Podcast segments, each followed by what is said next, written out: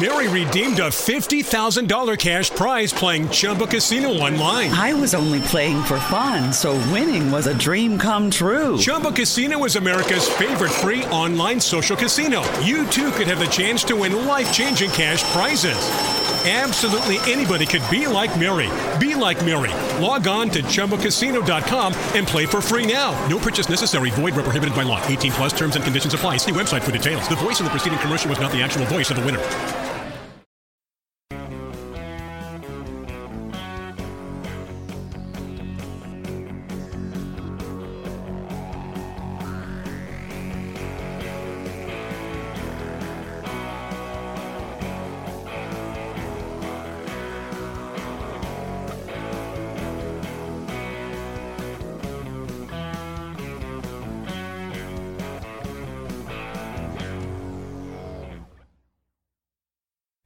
Speriamo vi piaccia questa nuova sigla perché ci teniamo molto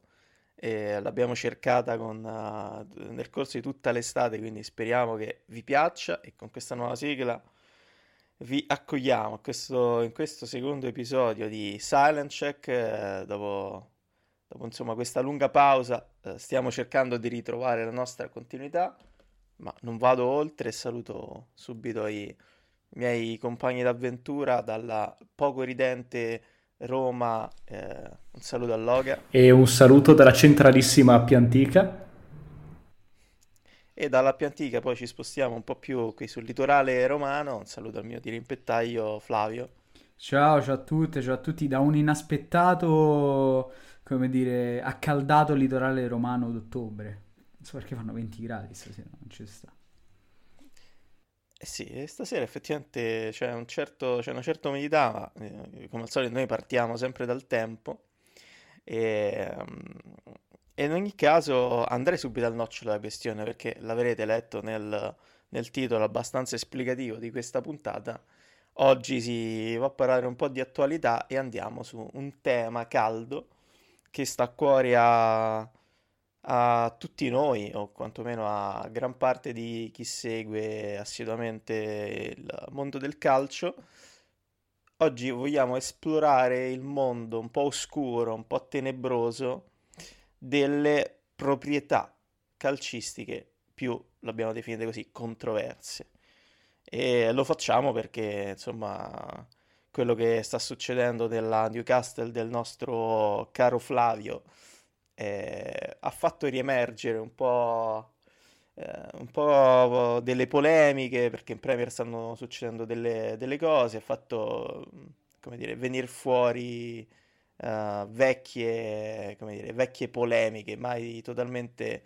assopite, quindi direi a questo punto sfruttiamo il nostro Flavio che è quello che conosce meglio il calcio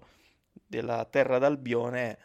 Insomma, che, che, è successo a Newcastle? Che sta succedendo anzi a Newcastle? Allora, che è successo a Newcastle? Che sta succedendo a Newcastle? Storia direi vecchia, nel senso che risale ormai a più di, più di un anno fa, era quasi, credo addirittura prima che scoppiasse la pandemia che tutti conosciamo bene. Eh, però che cosa è successo? Ormai vabbè, lo sapete tutti, il Newcastle è stato eh, comprato dal fondo sovrano dell'Arabia Saudita che è insomma, noto come PIF, eh,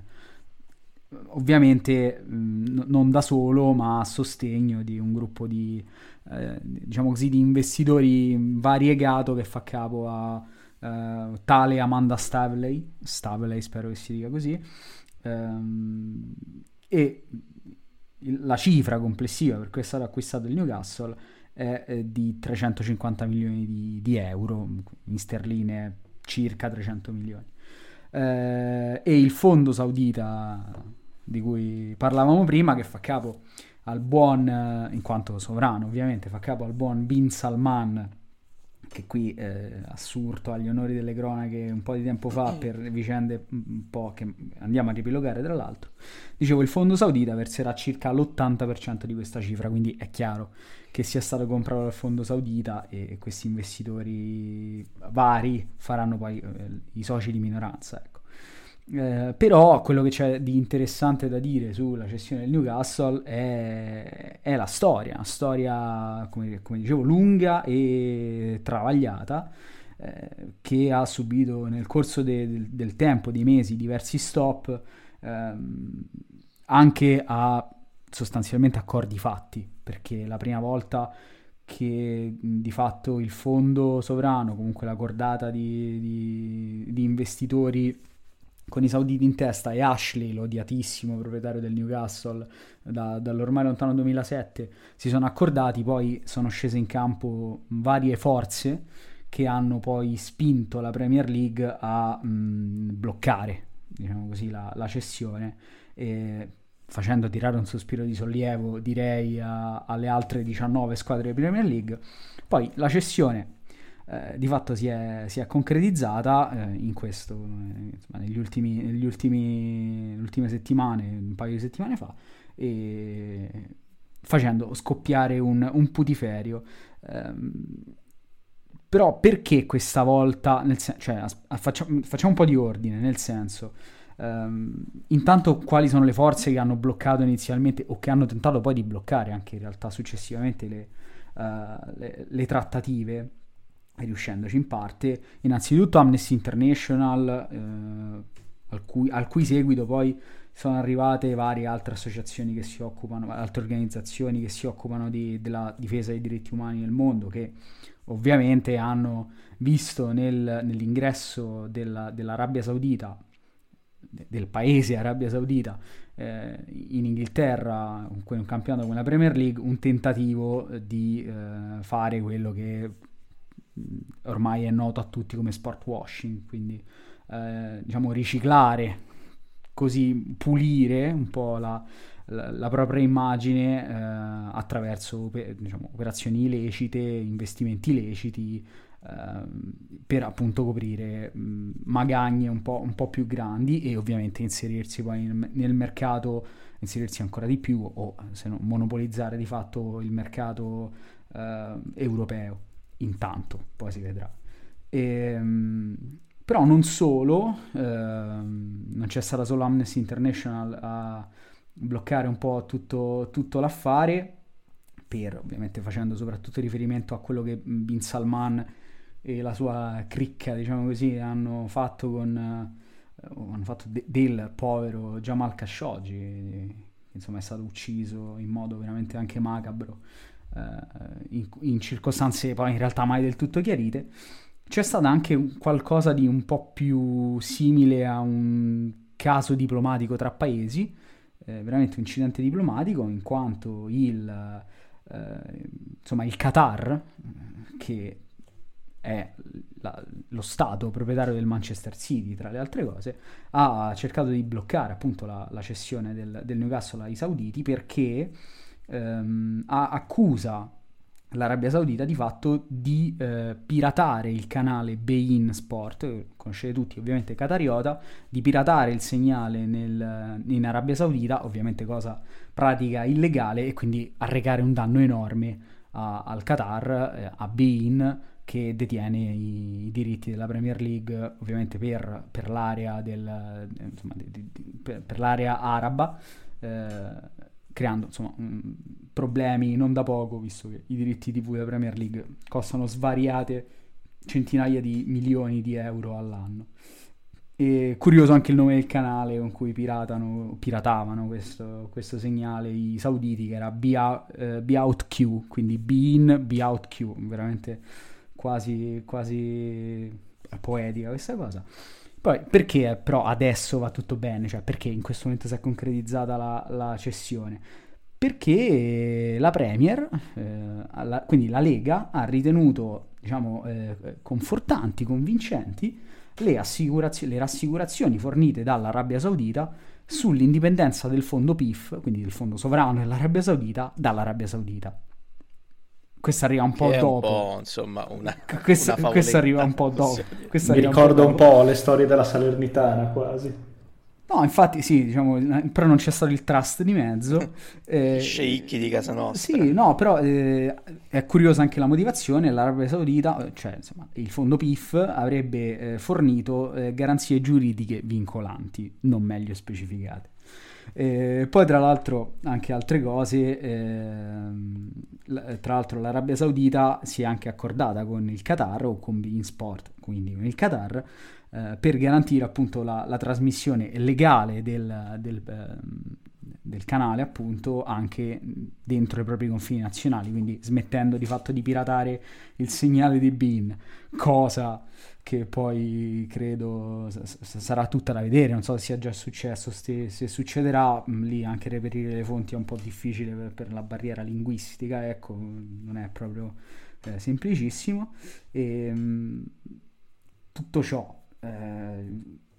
quindi va tutto bene, ora è tutto a posto, insomma, cioè nel senso, il Newcastle è effettivamente passato di mano, eh, Qatar e Arabia Saudita si sono riappacificate su Bein, eh, però dentro la Premier League c'è ovviamente in atto una fronda mh,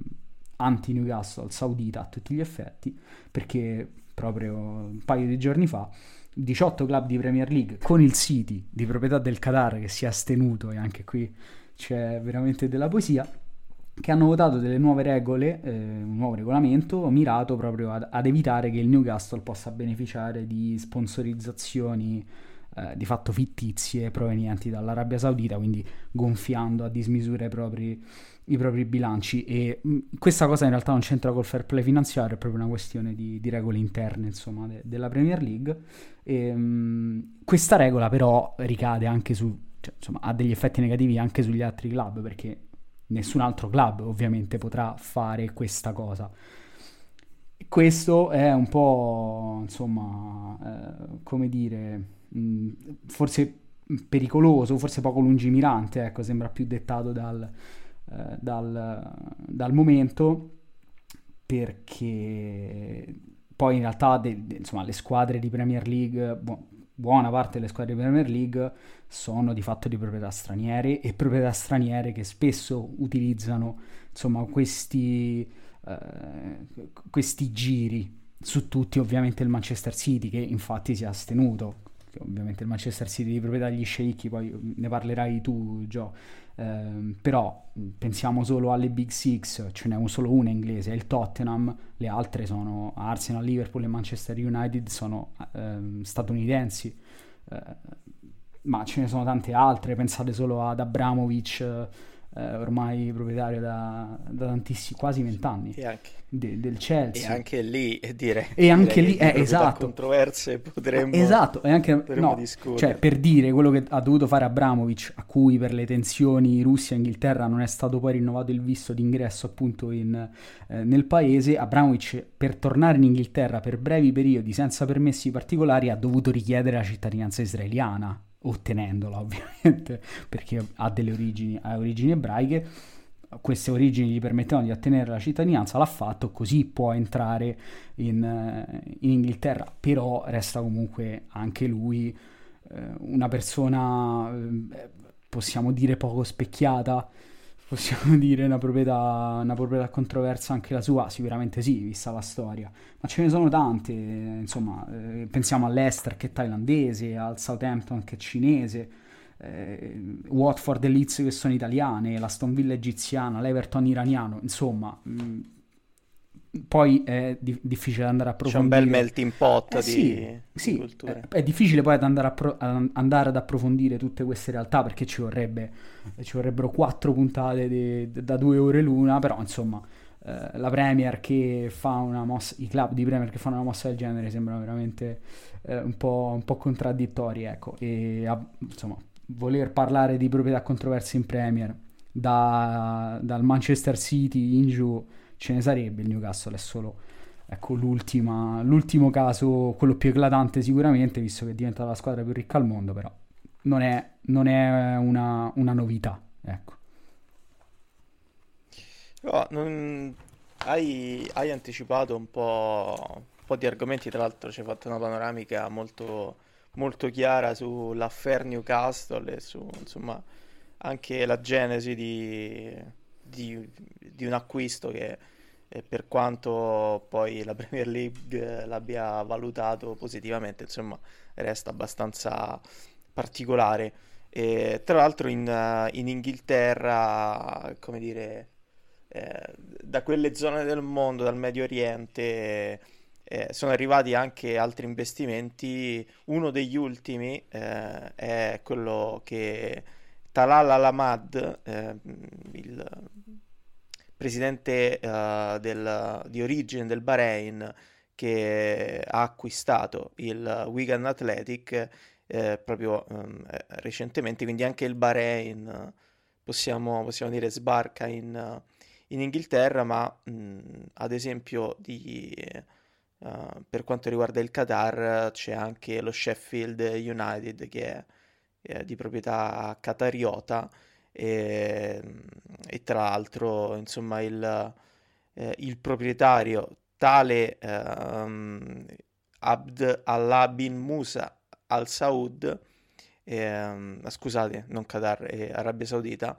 eh, è proprietario di insomma anche di altre, altri club calcistici eh, come ad esempio il Bershot in Belgio il Kerala United in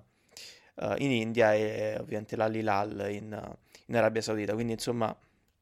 l'Arabia Saudita eh, tesse le sue, le sue fila, ma in realtà è la, è la famiglia Saud che a questo punto eh, va alla conquista della, della terra d'Albione. E poi tu già, già lo citavi, insomma, il, il conflitto eh, che per tanti anni ha, ha visto coinvolte Qatar e Arabia Saudita che diciamo, hanno trovato un, un primo disgelo eh, lo scorso gennaio, nel 2021, probabilmente anche questo disgelo a livello politico e commerciale ha permesso che questa operazione poi si chiudesse, nonostante insomma uh, tutto quello che, eh, che ci hai raccontato tu, insomma tutte le controversie tra due paesi che si, eh, si, si, battono per la leadership di quella zona del mondo e, e che hanno trovato nel calcio il, uno dei motori di, uh, dire, commerciali e non solo, come l'hai definito tu, ma come viene definito in gergo, di sport washing utili per ripulirsi un po', un po la coscienza, un po' l'immagine e, e, vendersi al resto del mondo, principalmente all'Occidente, come insomma... Eh, quasi come semplici investitori che vengono da, da paesi lontani, che vengono a risollevare le sorti di, uh, di alcuni grandi club decaduti.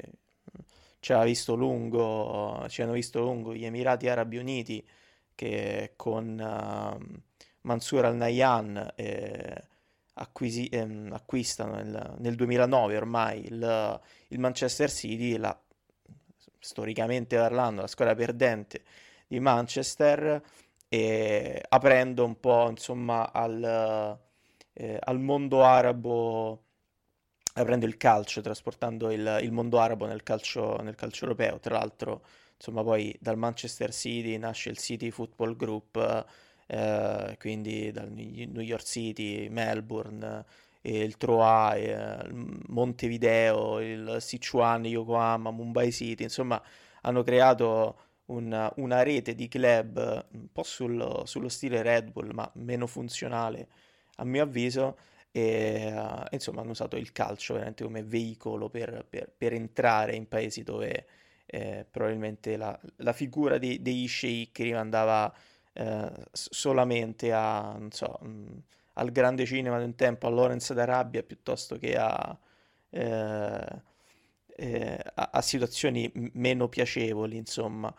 E poi, come, come, tutti sappiamo, nel 2011 invece arrivato, sono arrivati i Catarioti con Al-Khelaifi che compra il, il PSG. PSG, eh, anche lì in Francia, la squadra eh, che, che, ormai aveva perso qualsiasi tipo di, di, di appeal e che insomma era in balia del,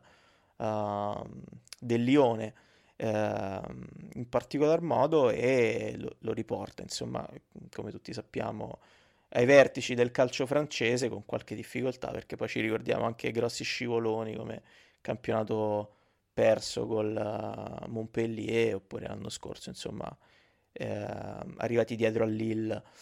E, um, su, su Alkelaifi diciamo che forse è il più politico tra tutti, visto che eh, non, non, si è adoperato solo per eh, acquistare il Paris Saint-Germain e farlo diventare insomma il, il club delle stelle. Eh, poi quest'anno c'è stato veramente il, il culmine, ovviamente con l'arrivo di, di Messi, con, con, gli arrivi di, di Hakimi e Donnarumma, ma ha fatto molta politica anche all'interno delle istituzioni calcistiche europee e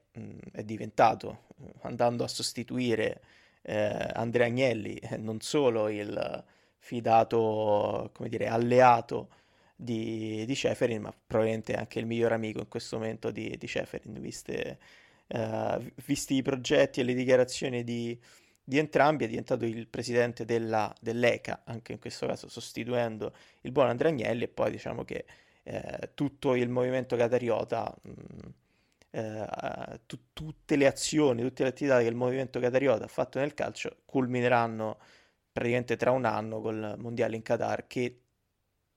tra tutto quello che, che abbiamo raccontato fino adesso forse è una delle questioni più controverse non solo per l'assegnazione che insomma è stato eh, chiarito quanto, quanto, sia stata poco limpida e poco pulita quell'assegnazione di, l'assegnazione di quel mondiale ma anche insomma per, per la tragedia umanitaria che ha significato per, eh, per tanti lavoratori e per tante lavoratrici che sono eh, morti sui, sui, cantieri per la costruzione di stati faraonici eh, che però molto probabilmente rimarranno cattedrali nel deserto. Tra l'altro mh,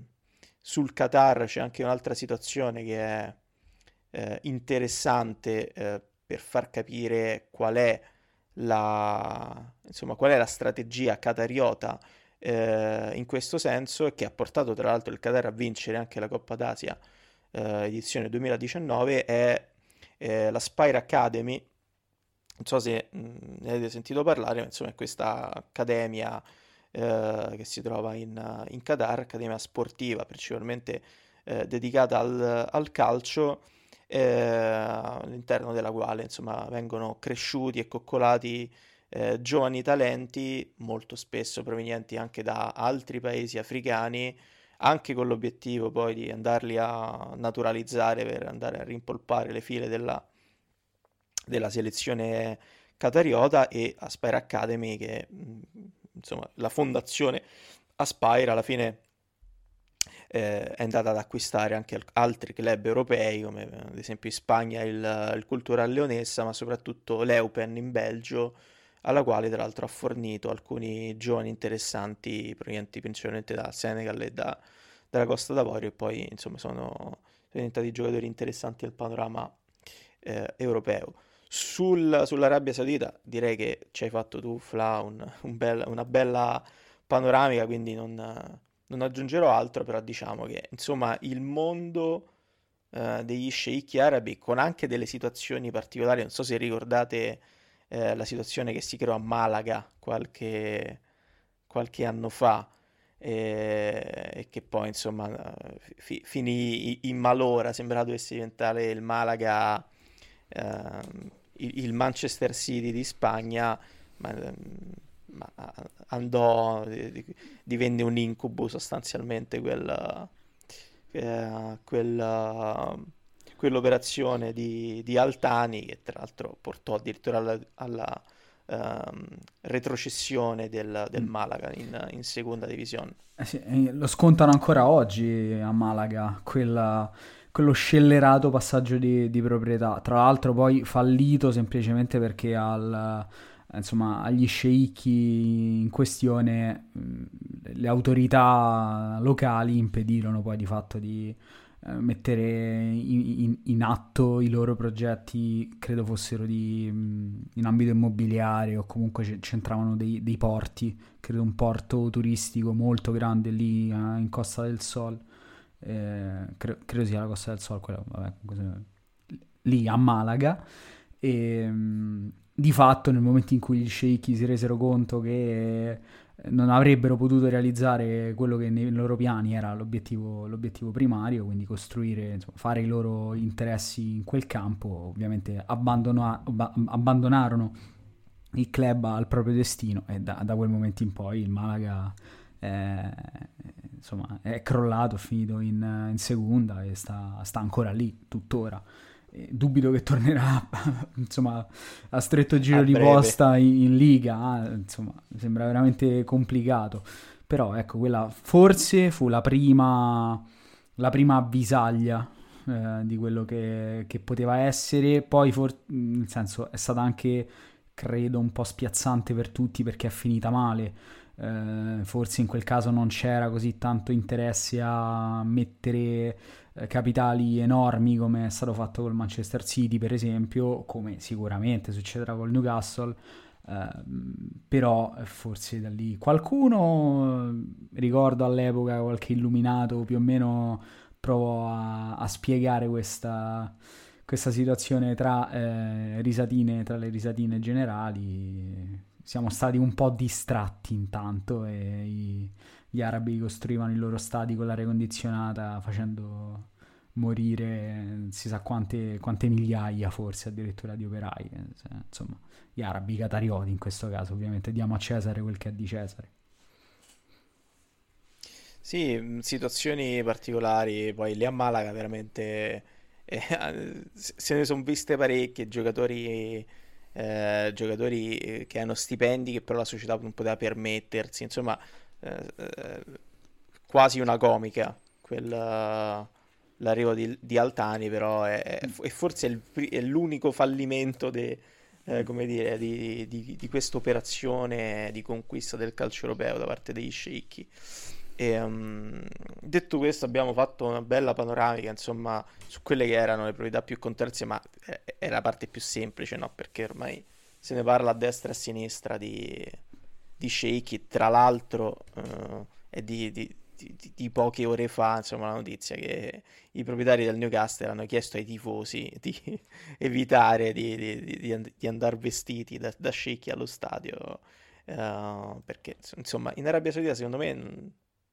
non deve essere molto semplice eh, poi anche far, far eh, digerire no. Eh no, eh no. anche perché eh, lo dicevo proprio l'altro giorno a te Joy in Arabia non possono neanche vendere le maglie del Newcastle perché ha uno sponsor insomma uno sponsor di maglia eh, che è legato al gioco d'azzardo in Arabia Saudita il gioco d'azzardo è illegale quindi non possono vendere dovranno cambiare sponsor credo anche rapidamente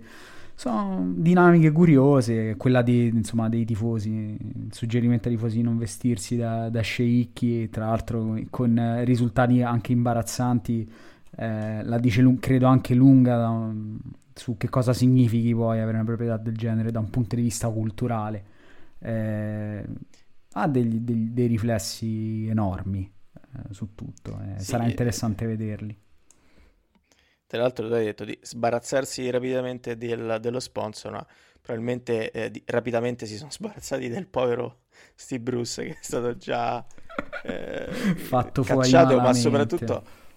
ho letto delle dichiarazioni veramente... Mm. con la tristezza nel cuore pensa mm. di ritirarsi dal mondo del calcio per gli insulti ricevuti da insomma, tifoseria e, e addetti ai lavori. Che poi Steve Bruce aveva accettato il Newcastle perché è un grande tifoso del Newcastle, è nato a pochi chilometri da lì, è sempre stato, insomma, cioè, voglio dire, c'era anche un legame particolare, i risultati erano imbarazzanti, il Newcastle è penultimo in Premier, eh, però insomma, eh, tra l'altro pare che sia Fonseca il prossimo allenatore del, de, de, della, della Thun, quindi c'è un video che lo, l'ho appizzicato a girarsi dentro St. James Park, quindi credo che sarà lui, ecco. Non, non una meta turistica, come dire, no, così, infatti, rinomata. Soprattutto alle 10 di giovedì 21 ottobre, ecco, credo ci siano posti migliori di Newcastle da passare. Eh, dove presentarsi, esatto. sì, esatto. Però... Ah, passavo di qua. Sì, sì. Eh,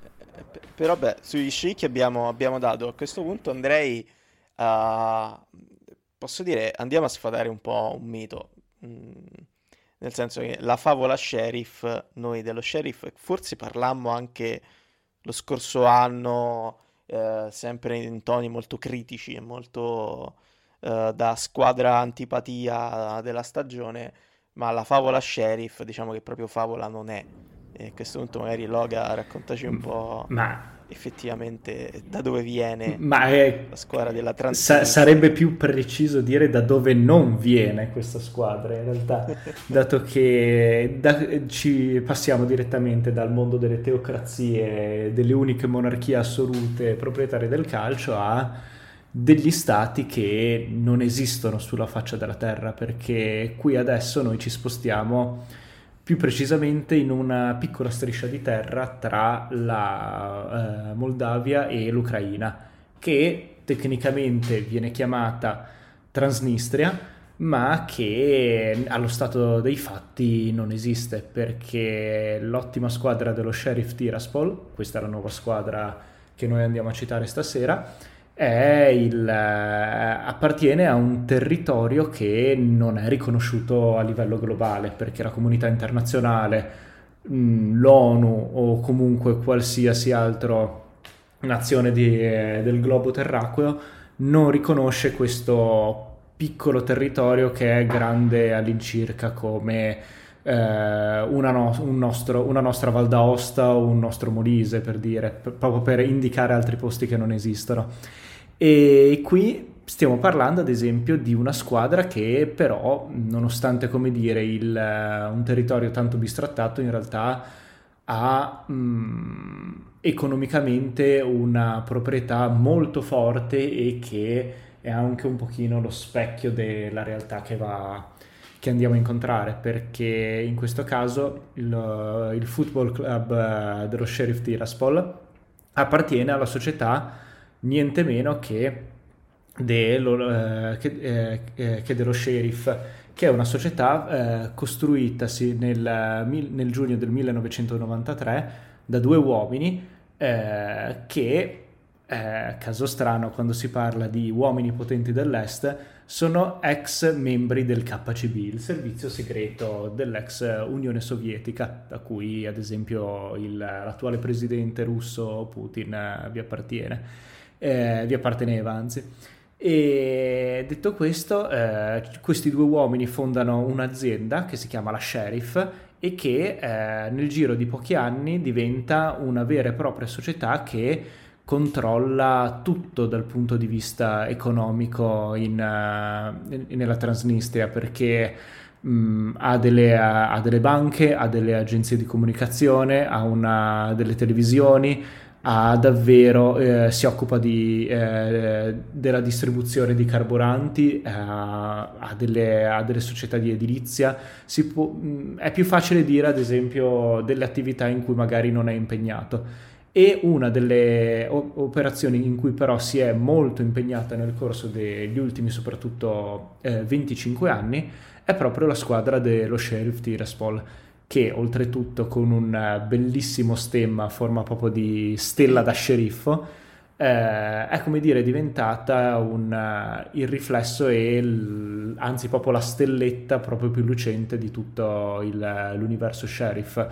È una squadra eh, che ha vinto ben 19 degli ultimi 21 campionati eh, disputati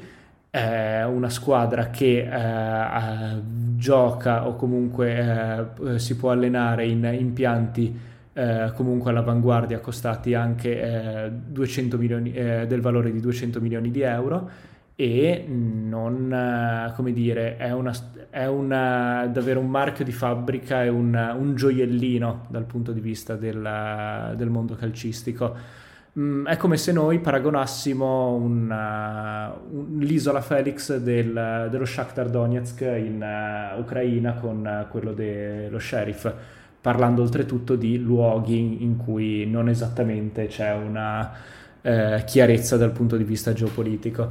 E eh, detto questo, ehm, oltretutto però sulla proprietà ci sono molte controversie perché comunque eh, stiamo parlando di due uomini che hanno il controllo in pratica su mh, quasi tutto quello che succede ne- all'interno della Transnistria. Eh, ultima, una delle ultime controversie in cui è stata legata è il fatto che avrebbe, eh, la sheriff sarebbe stata partecipe di tutta una serie di brogli elettorali anche all'interno della stessa Moldavia e mh, non, e, e, si, e, si, parla, come dire, di questo sheriff come se sia una vera e propria centrale eh, mondiale di riciclaggio di denaro sporco. E mh, mm, quindi in realtà mh, mm, vediamo come non uh, sia una, una, società particolarmente, come dire, eh, legata mh, mm, a interessi comunque con, uh, il, sem- molto opachi e eh, tutto ciò è soprattutto legato da questi due uomini, cui, eh, da questi due bellissimi nomi, da, tal Viktor Gujan di 58 anni e Ilia Kazmali di 59 e che eh, soprattutto un'altra delle stellette che si possono mettere nel loro eh, palmarès è la vittoria di ben due dei cam- coppe dei campioni della comunità degli stati indipendenti nel 2003 e nel 2009 che sarebbe in pratica una specie di Coppa dei Campioni eh, degli ex stati appartenenti all'Unione Sovietica. Però per il resto è una squadra che, mm, come dire, è la più forte della Moldavia pur non, pur non appartenendo alla Moldavia e che ha come il suo obiettivo rendersi, come dire, una delle squadre eh, più importanti della, eh, della regione, cosa che dal punto di vista mediatico ci è riuscita benissimo in questa sua prima partecipazione alla Champions, ottenuta finalmente dopo aver eh, battuto la Stella Rossa e la Dinamo Zagabria e eh, dopo aver soprattutto sconfitto prima lo Shakhtar Donetsk che il Real Madrid. E quindi diciamo che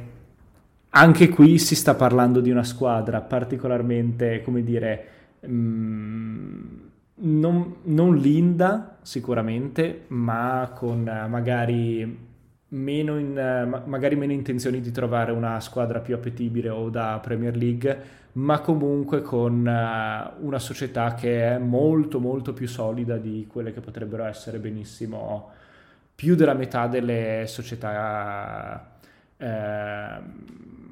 delle società italiane per andare per provocazioni addirittura. Sì, eh, la storia è particolare, poi insomma, tutto quello che, tutte le storie che vengono da quelle, da quelle zone del mondo raccontano sempre retroscena interessanti. Leggevo anche di eh, accuse di spionaggio da parte dell'Ucraina in alcune eh, operazioni fatte da, da, una società sempre controllata dalla, dalla sheriff in Crimea eh, quindi cose particolari. Tra l'altro leggevo che lo sheriff, eh, la holding sheriff, detiene praticamente più del 50% delle società registrate in Transnistria, quindi possiamo anche dire è, è padrona di, di, di, quella zona del mondo e, e, e il calcio è il veicolo migliore per venderla anche all'esterno come Cenerentola, ma non so voi, ma io fatico a vederla come una cenerentola del calcio, del calcio europeo. Ma sai, è la classica. Oh, scusa, Gio. Eh, eh, così, giusto per dire, è la classica cosa che può dire chi mm, magari si informa. no, vabbè, questa è una polemica mia. Si informa o, cerca, o pensa di informarsi su pagine diciamo eh, bruttistiche o bomberistiche, diciamo così. per cui tutto quello che viene sì. da, dal nulla e ottiene dei risultati viene eh, superficialmente bollato come favola, senza alcun tipo di approfondimento, senza alcuna voglia, semplicemente perché è un nome esotico che fa bene, capito? Banalmente senza alcuna ragione. Senza apparenti meriti sportivi, potremmo dire. Ecco, e così abbiamo anche chiuso con le citazioni non volute. Perfetto e, e, tra l'altro considero e, chiusa la polemica tra me e il sottoscritto. Come di consueto. No tra l'altro insomma beh mm, so, sono contento che la prima vittoria in questa Champions League dell'Inter sia arrivata contro di loro ecco. E, uh, la chiudo anch'io e a questo punto visto che siamo, siamo in chiusura abbiamo fatto un po' questa carrellata oggi una puntata un po' eh, come dire quasi storica eh, la voglio la voglio but- mm, vendere così. E altre situazioni particolari che vi vengono in mente, beh, ne cito una io che è ovviamente il rapporto della Cina col, col calcio vissuto da alti e bassi. Beh, diciamo, sulla tua pelle sulla mia pelle e sulla pelle del povero Eder che insomma ha vissuto, come dire, eh, e ha raccontato tra l'altro il, il, destino del Jiangsu Suning, squadra proprietà di, uh, de, della famiglia Suning che è stata smantellata praticamente da, dal giorno alla notte lasciando a piedi uh, diversi giocatori tra i quali ovviamente Eder Citadin. E poi ovviamente, ecco, insomma, anche lì rapporto particolare tra uno Stato e il mondo del calcio, eh, perché poi se ne è parlato in mille salse de- della situazione Inter-Suning, la cosa che non è mai stata approfondita perché mh, forse si, si, si va a, a, toccare corde e temi un po' complessi e magari i pallonari, come dire, meno meno assidui, avevano poca voglia di, uh, di, di, approfondire, magari era più semplice raccontare uh, gli stipendi mm. non pagati o quant'altro. E la situazione è che a un certo punto il governo di, di, Pechino ha deciso semplicemente che il calcio in quel momento non era più una priorità e quindi basta, non, non si investe mm. più. Eh, la Superliga cinese torna ad essere una lega che non offre stipendi faraonici al so, Pauligno di turno o l'Oscar di turno e, anzi, si torna a puntare sui giovani talenti del panorama uh, cinese. A frotte proprio ne escono. A frotte ovviamente tutti i grandi investimenti delle proprietà cinesi nel resto del, del mondo, in particolar modo in Europa, in particolar modo a Milano in particolar modo una società nerazzurra, quindi è l'Inter che ne ha, ne ha fatto le spese da, da due stagioni insomma importanti di, di acquisti sfarzosi si è, ri- si è ritrovata con i rubinetti eh, chiusi non soltanto dalla situazione Covid, ma anche da eh, diciamo, dinamiche politiche eh, che vanno ben oltre il, insomma, la gestione finanziaria di un club. Quindi anche, anche, lì, anche in Cina, abbiamo avuto dimostrazione di quanto il calcio sia utilizzato come veicolo di, eh, possiamo dire, esportazione di un modello eh, o comunque ariete per entrare in altri mercati, eh, però a volte si scontra anche con altre situazioni e crea queste storture eh, che poi, ecco, insomma, l'Inter ne ha fatto le spese sotto gli occhi di tutti. E poi in Cina in realtà c'era un piano ben più ambizioso, che era quello prima di ospitare la Coppa del Mondo e poi vincerla entro il 2050, non ricordo ora quando, quale fosse il termine, però ecco, insomma, mm, dire che non ci siano riusciti è perfino un, un, eufemismo, nonostante manchino parecchi anni, a, quasi 30 anni a, a, all'obiettivo finale, credo fosse il 2050. E però ecco, sembra che proprio non sia più, più, il caso, anche perché al di là poi del, del Covid, di quello che la Cina sta pagando in termini economici, con, da, insomma, dopo la pandemia anche, ci sono anche questioni diverse, il crollo di Evergrande che ha portato dei, degli sconvolgimenti Uh, cioè, più o meno ha fatto capire il settore immobiliare è stravolto. Eh, e non solo il settore immobiliare cioè nel senso è scoppiata la bolla immobiliare poi Evergrande controllava talmente tante altre cose che è anche difficile andare a capire precisamente cosa, dove, eh, forse lo vedremo nei prossimi mesi, però ecco, mh, mm, è forse, eh, così come è scoppiata la bolla Evergrande, eh, è scoppiato qualche mese prima la bolla calcio cinese, addirittura il governo ha impedito... Uh, insomma, alle proprietà che investivano nelle squadre, nei club cinesi, di mettere il proprio nome nei, nei,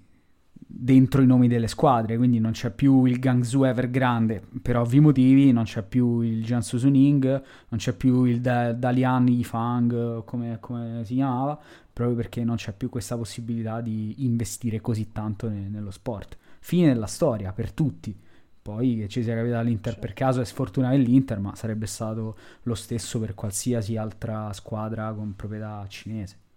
E è lo stesso. A prescindere da a prescindere dalla proprietà eh, vera e sì. dalla proprietà, lì, lì a Suning si può, si può rimproverare ben poco perché così come i fondi erano arrivati anche grazie a, alla volontà di,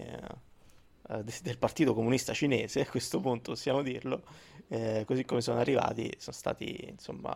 eh, bloccati. E, avevamo in programma un, un piccolo Amarcord sulle proprietà italiane, però io pensando adesso a, a, all'ipotesi che ci fu quest'estate, tra l'altro del fondo PIF che sembrava ehm, potesse essere interessato, comunque eh, sembra ci sia stato un approccio proprio con Suning per, per rilevare l'Inter. Eh, vorrei chiudere con una domanda eh, più, così, un po' più fuori dagli schemi, perché quello che era successo in quel, in quel momento era eh, la, la, discussione tra i tifosi, insomma, ma è a quel punto, con una, con una proprietà così tanto eh, compromessa in situazioni particolari, e quella saudita forse è, quello saudito forse è il caso più eclatante, insomma, con, eh, con tutto quello che ci ha raccontato tu, da Cassoggi a, a Bin Salman, che insomma non è personaggio mh, trasparente, eh, si, si, può continuare a sostenere il club nonostante una proprietà del genere con cui non si condivide eh, un aspetto importante, un aspetto che è proprio quello che riguarda eh, aspetti, scusa se mi ripeto, che vanno ben oltre il calcio, no? Eh, cioè, voi, da t- ve lo chiedo da tifosi, cosa fareste? Ma eh, io non lo so, lo dico da, diciamo, tifoso no, perché non, non, posso definirmi tifoso del Newcastle. Ho, provo una certa simpatia per il Newcastle e devo dire che eh, da mero simpatizzante sono estremamente in difficoltà nel continuare a supportare una squadra con una proprietà così. Però d'altra parte non posso neanche mh, mm, dare colpi a qualcuno, cioè nel senso è successo perché il Newcastle era la prima squadra libera, la prima squadra insomma, da, da, poter comprare in tempi brevi in Premier League, la squadra con la proprietà meno solida e semplicemente è successo. Forse sarebbe anche una mancanza di, uh, di rispetto per quella che è magari la storia di, di un club, no? Uh, anche un club comunque che non è mai stato grande come il Newcastle, o almeno non l'è stato in tempi recenti. È una domanda veramente, veramente, veramente difficile. Io sono, mi trovo molto in difficoltà nel dare una risposta. Non so se Loga ci ha pensato. No, in realtà mh, mm, si rientra in tutta una serie di discorsi che eh, meriterebbero non una, non due, ma probabilmente 50 puntate per poter eh, rispondere perfettamente mm, condivido quello che hai detto te e ne sottoscrivo comunque ogni parola e non, uh, in realtà mh, mm, mi viene anche da dire non ci si può neanche indignare, però allarmare nel momento in cui queste società hanno comprato, ma è un discorso che andrebbe fatto molto più a monte e soprattutto eh, verrebbe da dire il esistono dei controlli su quelle che sono alcun, eh, talune società, c'è bisogno di una tassonomia che ti dica queste società, eh, cioè per poter entrare in determinati giri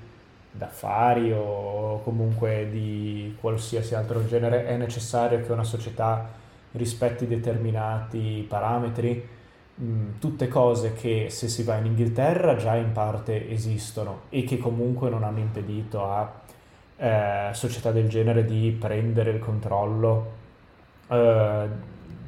di squadre di calcio. Se si va a vedere invece in un sistema italiano eh, succede forse addirittura il contrario, nel senso che, non, eh, che quasi eh, mi verrebbe da dire che alcuni accoglierebbero a braccia aperte dei fondi del genere piuttosto che ritrovarsi con eh, dei fondi totalmente, come dire, controversi, sconosciuti, ma senza neanche possedere una lira. Vada, vada, vedasi soltanto il caso del Parma quando Manenti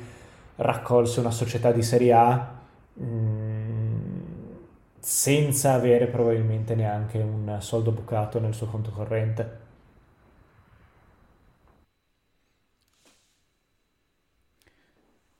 Sì, sì, effettivamente è, è- è proprio un dilemma etico di quelli che ti, ti lacerano anche, immagino, nel momento in cui sei poi tu eh, al centro di una questione così. Eh,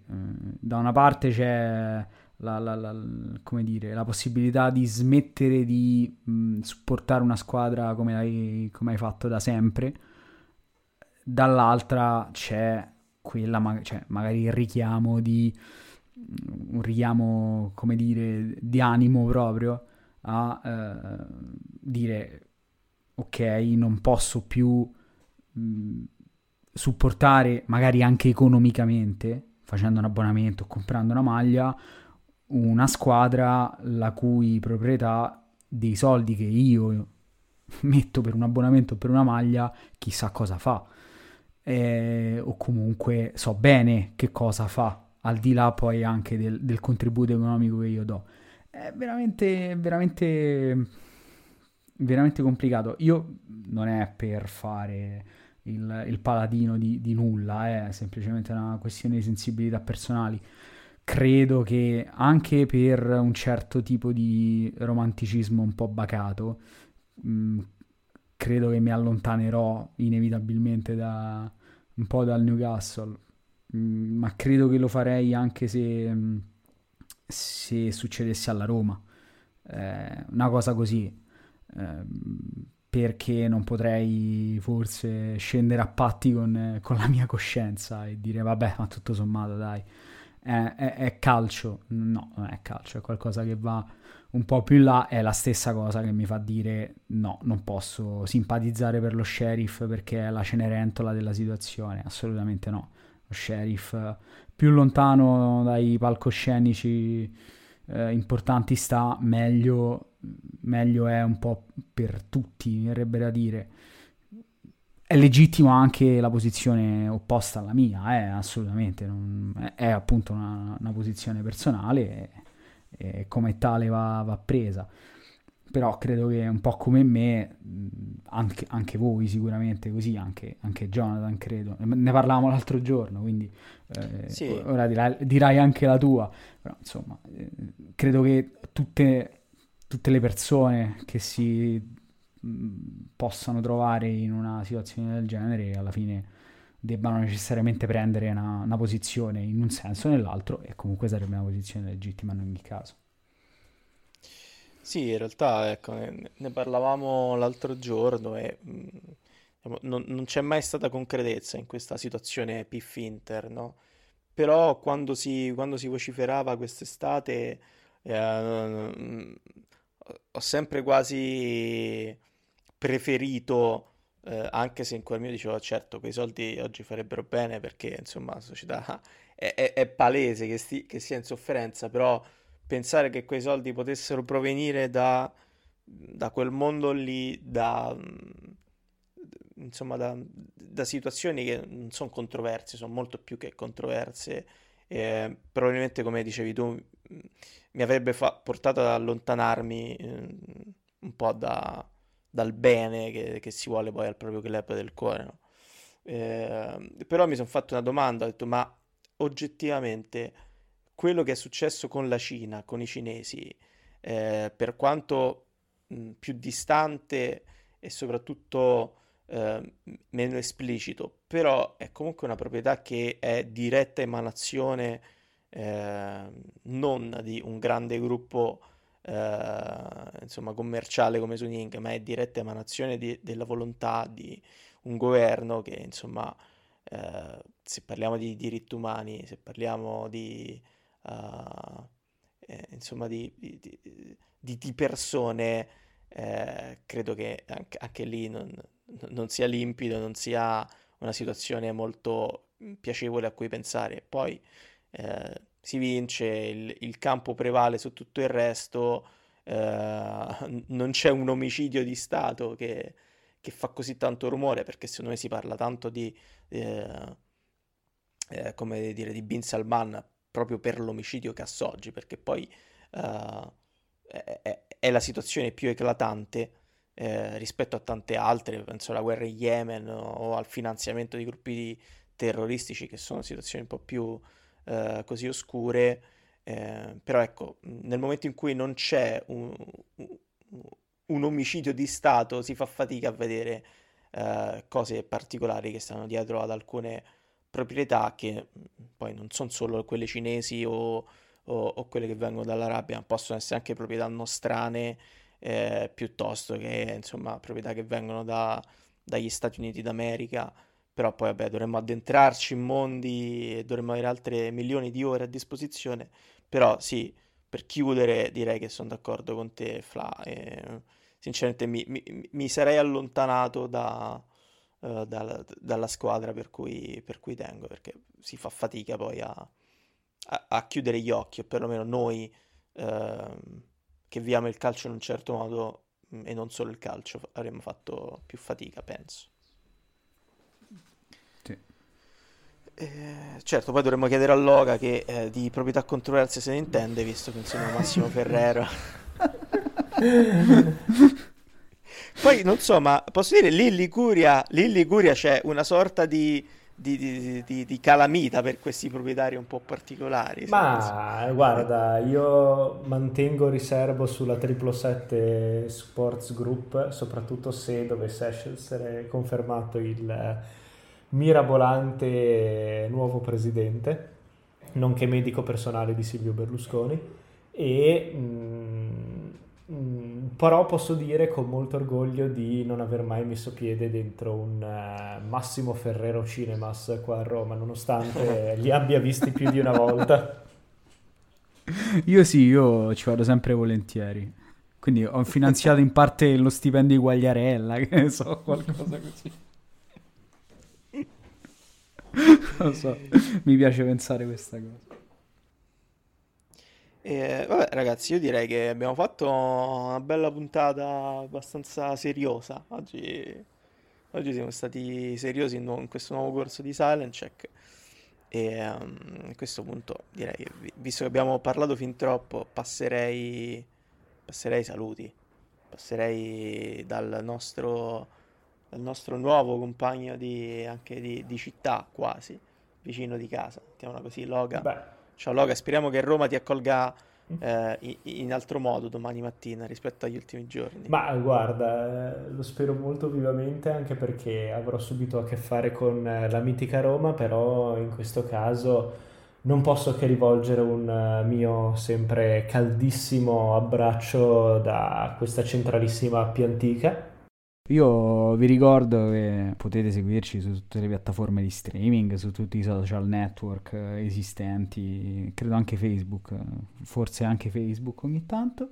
Comunque seguiteci, non smettete di farlo, siamo sempre qui, arriveranno altre novità ovviamente, queste sono un po' puntate anche di riscaldamento per noi che stiamo cercando di, eh, insomma, di programmare qualcosa che sia più, più interessante possibile per, per voi e chiudo qui e come sempre ciao a tutte e ciao a tutti. Io non aggiungo altro che hanno detto i miei colleghi e quindi un saluto a, a tutti e a tutti.